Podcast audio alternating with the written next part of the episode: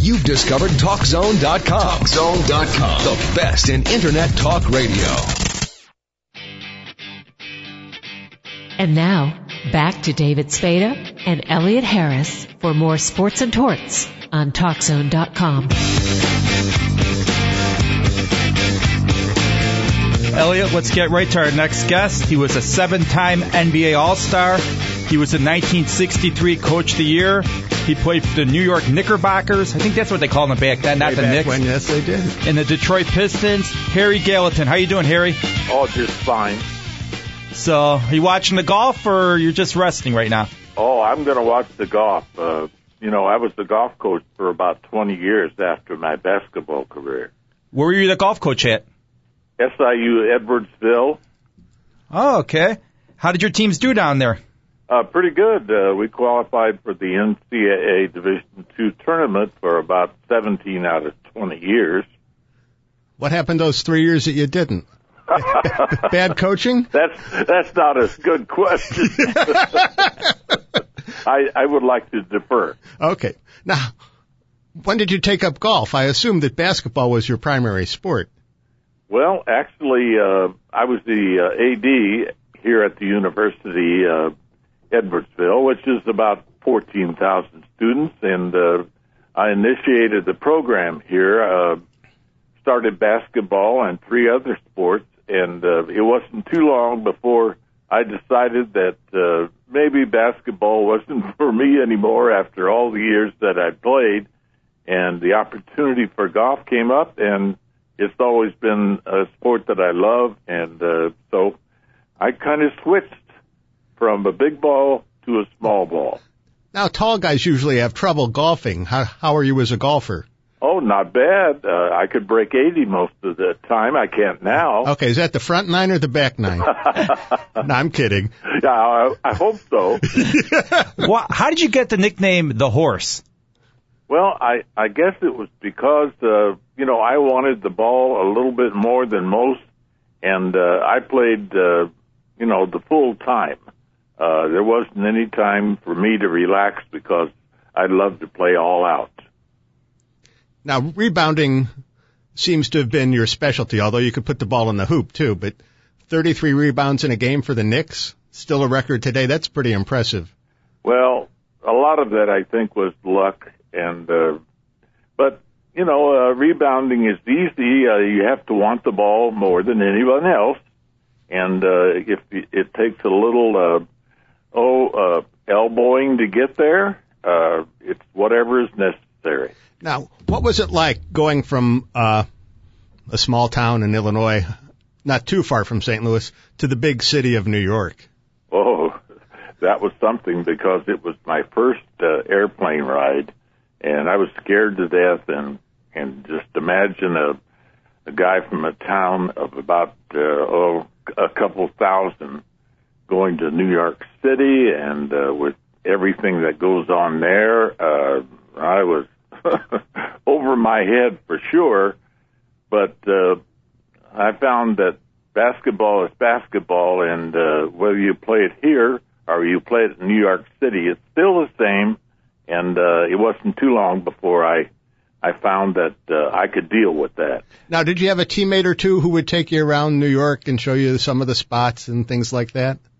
Well, um, yeah, I had a number of offers, especially from Al McGuire, who was a teammate of mine, and Al liked to get around quite a bit. And uh, if you remember right, he uh, he uh, was from uh, Rockaway Beach. Uh, he and Dick uh, brothers, and uh, I did pal around with them quite a bit.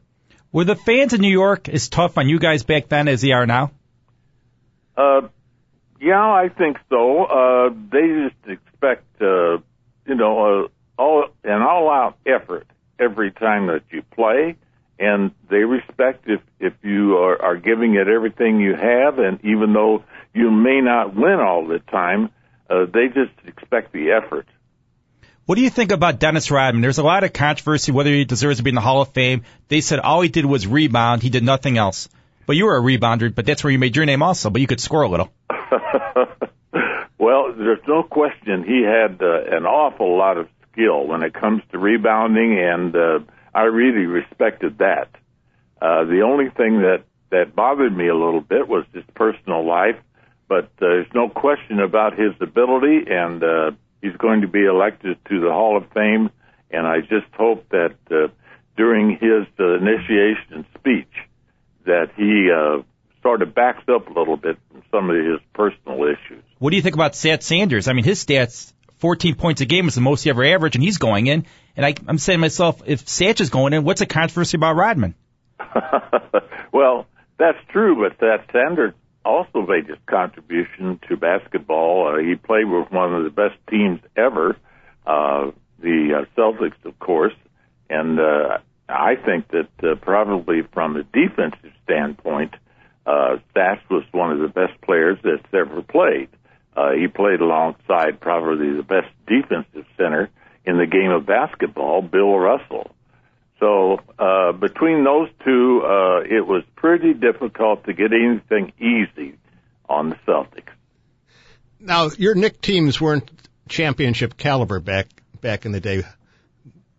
Well, uh, we played for the championship uh, a couple times. We came within one one basket actually that was controversial from winning the championship. So we were always uh, right up there in the Eastern standings, and and I thought that uh, we were competitive all the time. Uh, we had a, a great team in a lot of respects. And back in the day when they would show the NBA on television, it was usually the Knicks against somebody. I think they wanted to capture that New York television market. But you, you guys got a lot of exposure in the early days of the NBA on TV. Well, that's never changed, and uh, I always said, and, and still say, that uh, going to New York and playing uh, playing there was uh, a great opportunity for me, and uh, and I think a lot of the publicity that went on in the big city uh, helped me considerably in being elected to the hall. I saw a picture on the internet of you with about five of your teammates, like doing a pyramid, and some players jumping over you. Do you remember that? yeah, uh, we had uh, a few hijinks now and then, uh, and I think most teams do, uh, and it keeps you loose. And uh, I think uh, probably respecting your teammates and then you went to Detroit when they started their franchise, and then they had you going all over trying to get people to realize that basketball belonged to Detroit. well, that wasn't new for me because uh, when I coached for Ben Kerner here in St. Louis, I was out every summer selling tickets for Ben. So uh, selling in Detroit was uh, was something that I was used to, and uh, so it uh, was was a good experience for me. Now, did the Pistons who were on the team in Fort Wayne, did they have an easier or difficult time adjusting to being in the big city of Detroit? Well, uh, in some ways, uh, a difficult time, but of course, uh, when you have a player like George Yardley, who led the, the league in scoring in the year that I played with him in uh, 1958, uh, you know, that was a great experience, and uh, and I'll always remember that riding back and forth to the uh, games with George, and uh, having him uh, ha- have that kind of year. I always felt that uh, I always told George, uh, "You can't score without the ball, and uh, I've got to get it for you." Yeah. Now George was way ahead of his time. He was the first bald player that I can remember. Of course, he didn't have to shave his head. no, but he also done don't understand that George was a great competitor, and before every game he had to go to the bathroom so that he could vomit. Jeez. you coached uh, the St. Louis Hawks in around 63. I was looking at the St. Louis Hawks coaches. It seemed like they had a lot of player coaches. I mean, they had Slater Martin in the late 50s coach them, and then they had Bob Pettit like 62, and then you replaced Pettit. Was it hard replacing Pettit, having him still playing for you? Oh, of course not uh, Bob Pettit is, in my mind, one of the five best players that ever played the game of basketball. Uh, when it t- when you talk about effort, Bob Pettit is right there at the top. Uh, he not only uh, shot the first one, but he went for the second, the third, and he gave it everything he had. And as far as I'm concerned, uh, it's one of the most respected players in the league. Now, if you had put Pettit in the New York market, can you imagine how big he would have been back in the day? Uh, yes, I think that he would probably rival some of the New York Yankees in, in a lot of ways. Uh, and of course, as I said, people in in New York uh, respect people who who give out an all-out effort, and that's what it takes. So, why did you replace Pettit? Did Pettit not want to coach anymore, what happened back then? No, I think that uh, Bob was a little reluctant to coach. I think Ben just convinced him that uh, might be a good thing for Bob to take over for a while until he could find someone else. And and I was very lucky. I uh, had a successful season. Well, actually, four seasons at SIU Carbondale. That's the big school, and we're the branch up here. So, uh, you know, it was it was something that uh, a, a great opportunity for me. I I hated to leave uh, SIU Carbondale, Walt Frazier School, but uh, it worked out great for me. Yeah.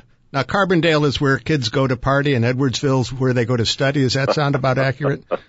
Have you been down to Southern Illinois lately? Not it late. sounds like you know what's happening down well, there. Uh, we but, have sources. but also, uh, you know, they have a great athletic program down there. They they've done uh, a great uh, remodeling job on their new on their arena.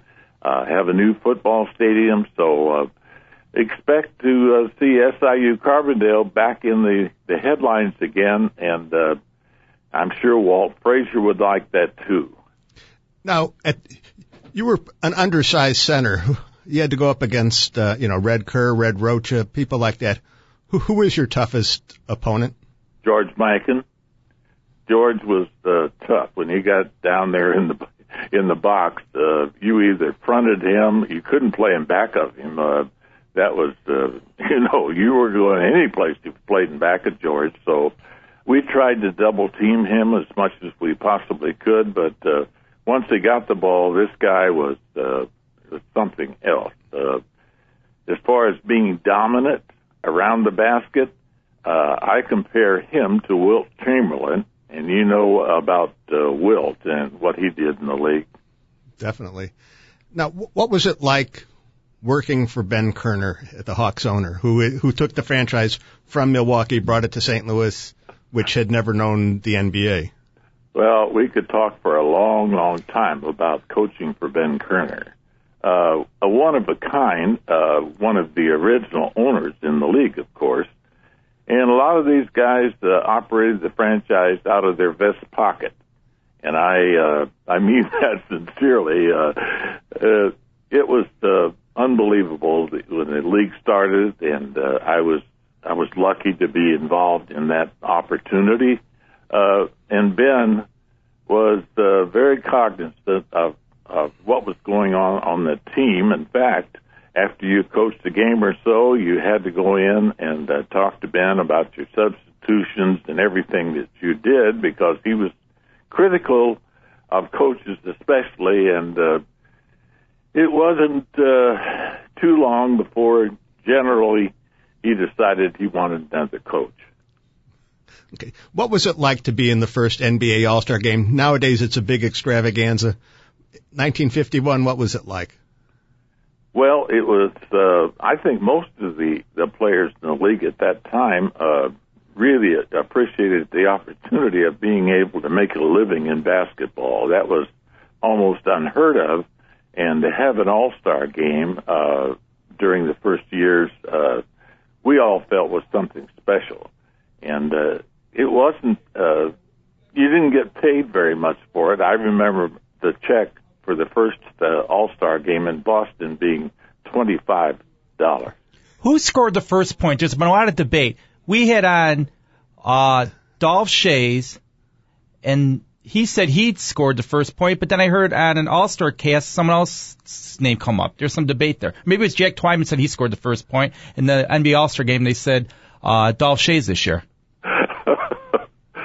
well, it would be one of those guys. Uh, you know, talked about scoring the points because they did a lot of shooting during their time in the league. So uh, it doesn't uh, you know, I I understand what they're talking about because uh, they had sticky fingers.